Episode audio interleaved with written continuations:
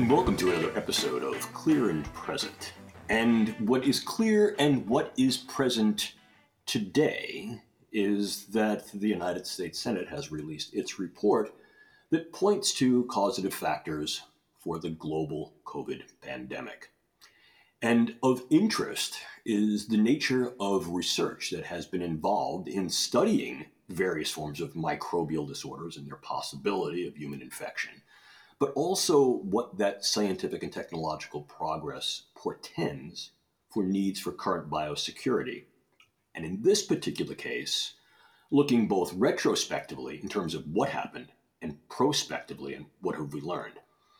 With us today is a familiar voice to the Clear and Present podcast and one of our senior fellows at the Institute for Biodefense Research, Dr. Diane DiEuliis, who is now Distinguished Senior Fellow at the National Defense University in the Directorate of Weapons of Mass Destruction. Diane, welcome back.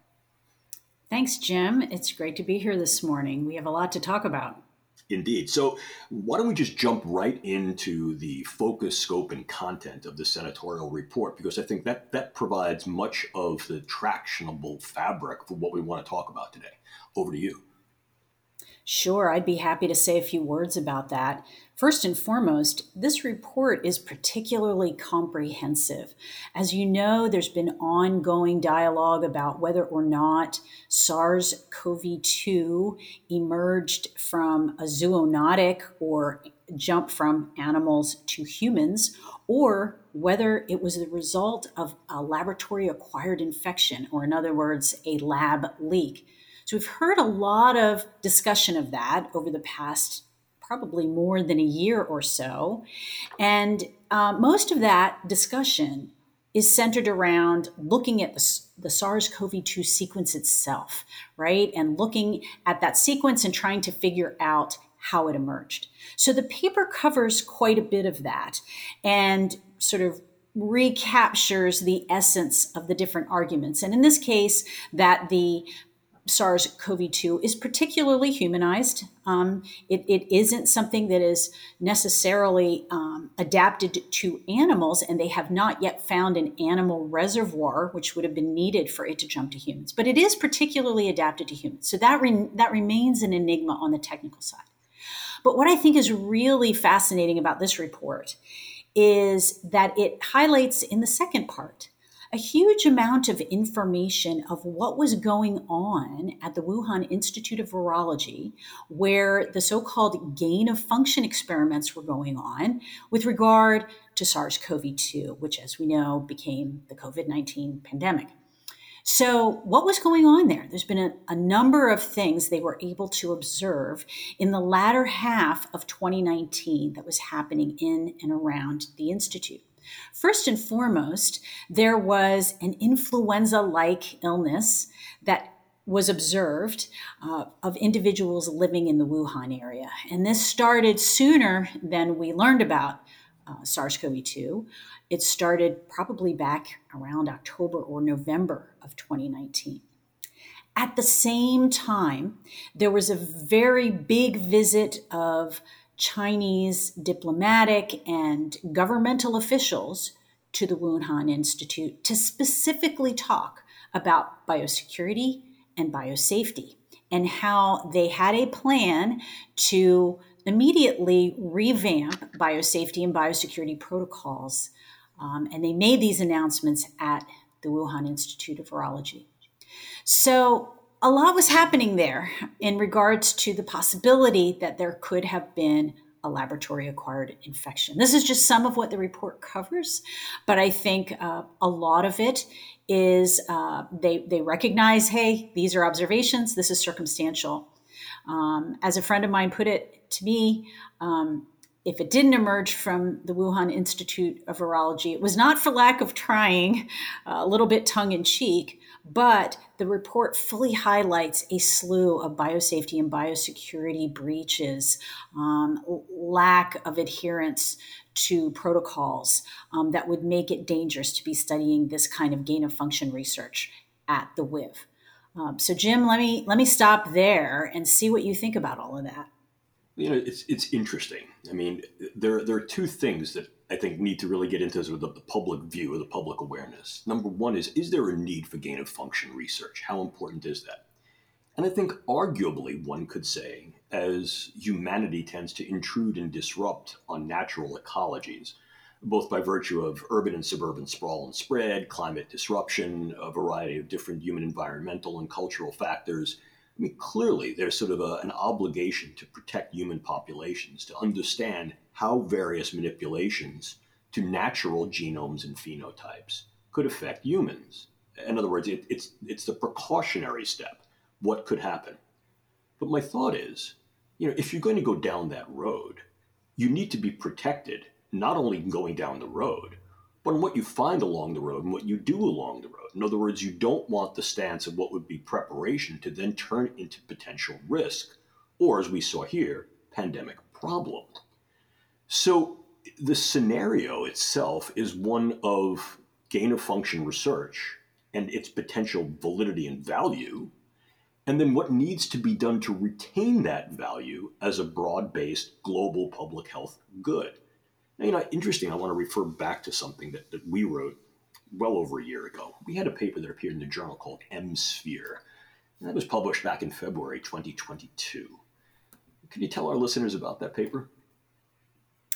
Yeah, Jim, I'm so glad you brought that up because I think we may have not realized it at the time, but that paper was quite prescient to what we're looking at right now in light of this Senate report that's just come out. When we uh, wrote that report together, we discussed the idea that although we didn't know if if COVID 19 came about because of a lab leak, we looked at and examined the different issues that would come into play if it were indeed a lab leak. So we, we pay, played pretend a little bit and looked at some of the biosecurity issues. And our conclusion, as you know, was that we really need to think harder about an upgrade our biosecurity policies and protocols. First and foremost, this idea of gain of function research and the funding for this really we should think about this as a subset of dual use research of concern or DURC.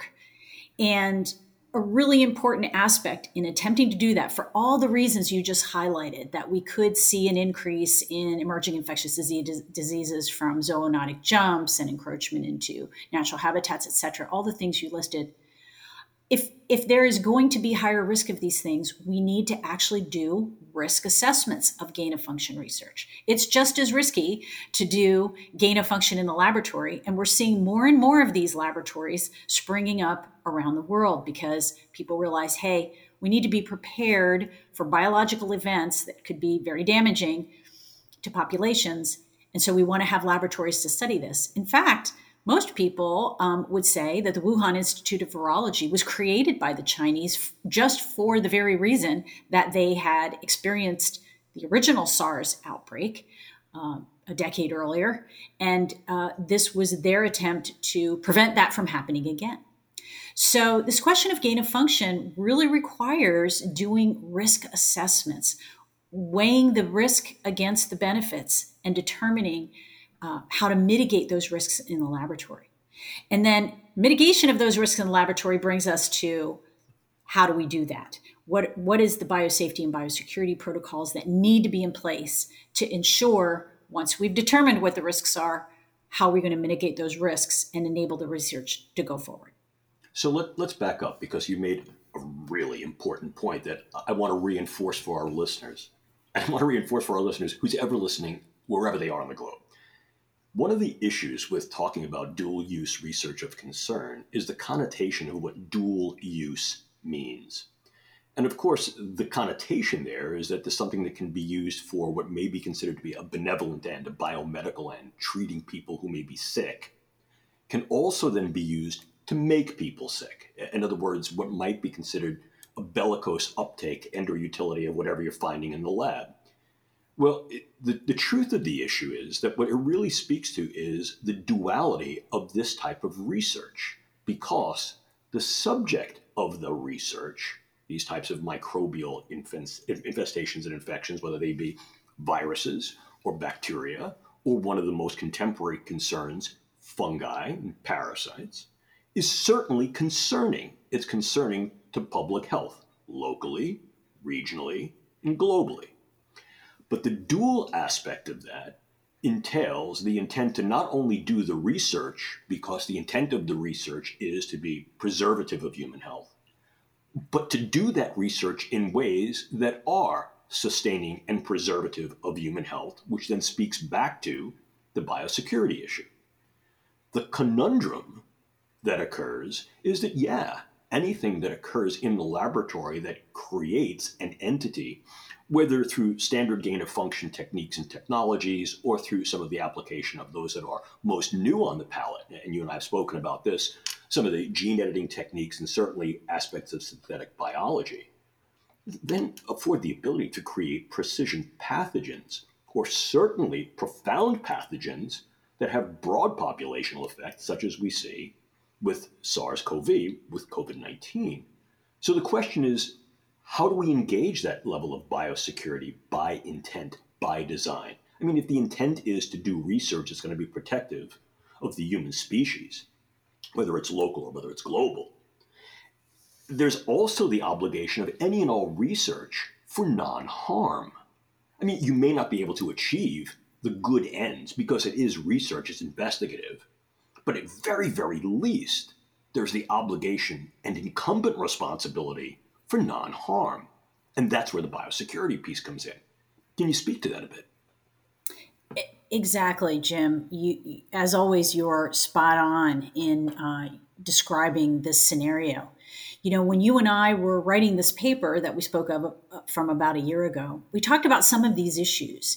And so, for example, we have sets of protocols here in the United States that are pretty stringent for biosafety and biosecurity. There are regulations about using particular pathogens in the way that you describe. For example, if you just want to study a pathogen and how it behaves in the laboratory, there are different levels of biosafety from BSL 1, that we call it, all the way up to BSL 4, and for the most dangerous pathogens.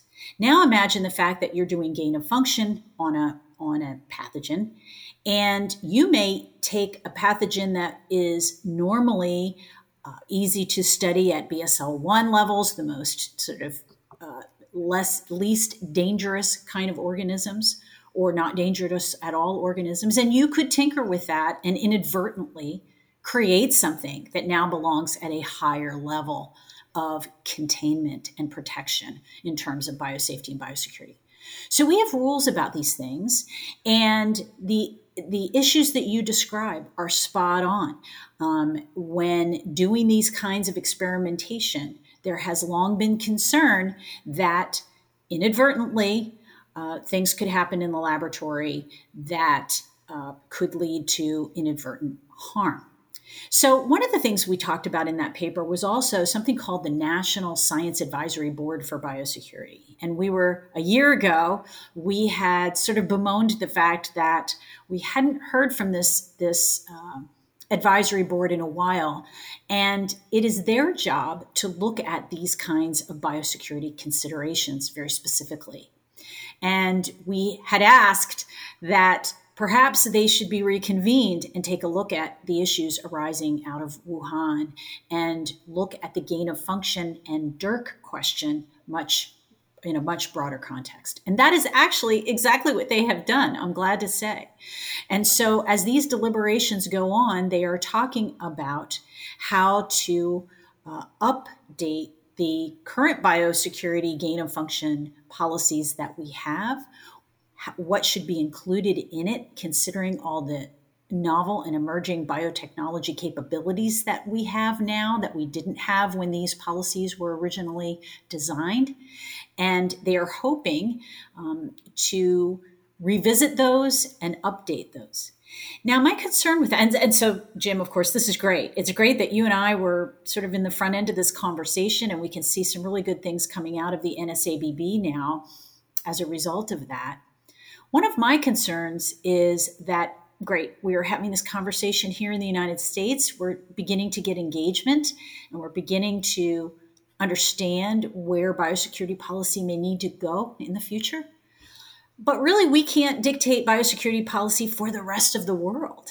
And, you know, the WIV is an example of something that, although the United States provided some funding for some of this research, um, the policies that we would have wanted to see adhered to here in the United States were not necessarily adhered to in China. So I would maybe toss that back to you and say, what do you think that we could do in this international forum? Well, it's, it's a great question. I mean, so a couple of things. I mean, you know, the thought here is that if we have an investment footprint, we should also be able to determine how you stand on your feet, right? Right. So if the work was even in part funded by United States interests, then preservation of those interests with regard to the United States' stance on dual use research of concern, biological toxins, chemical toxins, etc., things that are worrisome for public health, should at least be addressed, and there should be some consensus on minimum standards. And this minimum standard may also involve a particular level of surveillance, inclusive of sentinel features in the communities, is monitoring the area in and around any laboratory that does gain of function. And that would then be multinational transparency. So, what you're really seeing there is it's not just the United States versus or the United States interests in, let's say in this particular case, China, but rather opening that up so that the United States investments also allow a broader perspective that is therefore accessible by the United States allies. And we're talking here bioeconomic allies, not necessarily in a military sense. I mean, the other thing there is the nature of surveillance that's necessary to do that. And if you recall, uh, Joseph DeFranco and, and you and, and I had addressed this in a paper that was a little more specific to the key areas of, of neuroscience and neurotechnologies, but is certainly more broadly applicable, and even here. But the other question becomes well, all right, if these things happen, and let's make the assumption, uh, perhaps rightly so, that this was indeed an accident, and the accident was due at least in part to some laxity in those safeguards and principles and protocols of biological safety and security, then what is the result of that? In other words, if there is attribution, even attribution of accident, well, then what is the level of, if you will, retribution, or at very, very least, recuperative responsibility that should be borne by the site and or locale, nation, in which the accident occurs, particularly if the results of that accident have multinational consequences, which of course COVID did. So the question then becomes in the failure to be able to engage those responsibilities, admit to those responsibilities, admit to certain lack of transparencies, which may be cultural. I mean, there is a Mian principle that's highly operative in much of Chinese culture and society, a principle of pride. And I think there's also the definitive risk to say, well, okay, it, it, did this really happen this way? But the other question then becomes in, in making those types of, of attributions, whether or not this then represents something larger, is that then right. retainable as something as a crime against humanity if and only if certain protocols that were in place by consensus agreement were not followed. In other words, is this now a crime, a crime of negligence?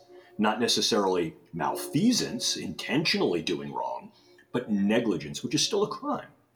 So I think that the, the implications based upon intentionality as well as obligation for responsibility of effect are huge.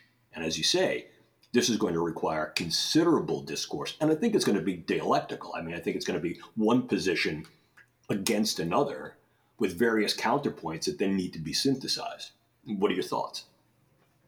Wow, Jim, you really um, opened a whole Pandora's box there of issues. And I agree with you. Th- these are very thorny problems to try and sort out. One of the things that I would note in just getting back to uh, at the beginning of talking about this report that's come out, and I mentioned that there was the uh, first half of the report spends some time and attention in looking at the SARS CoV 2 sequence itself and what could be learned from that as to whether it was zoonotic or a lab leak.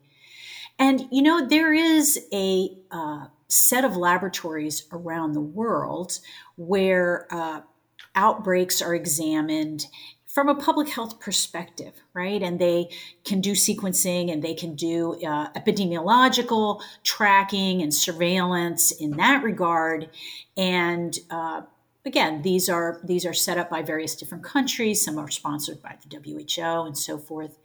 And we talked about how the importance of doing forensics, for example, in trying to figure out you know exactly how emerging infectious diseases were emerging. We need to make sure they weren't purposely done or something like that, something nefarious.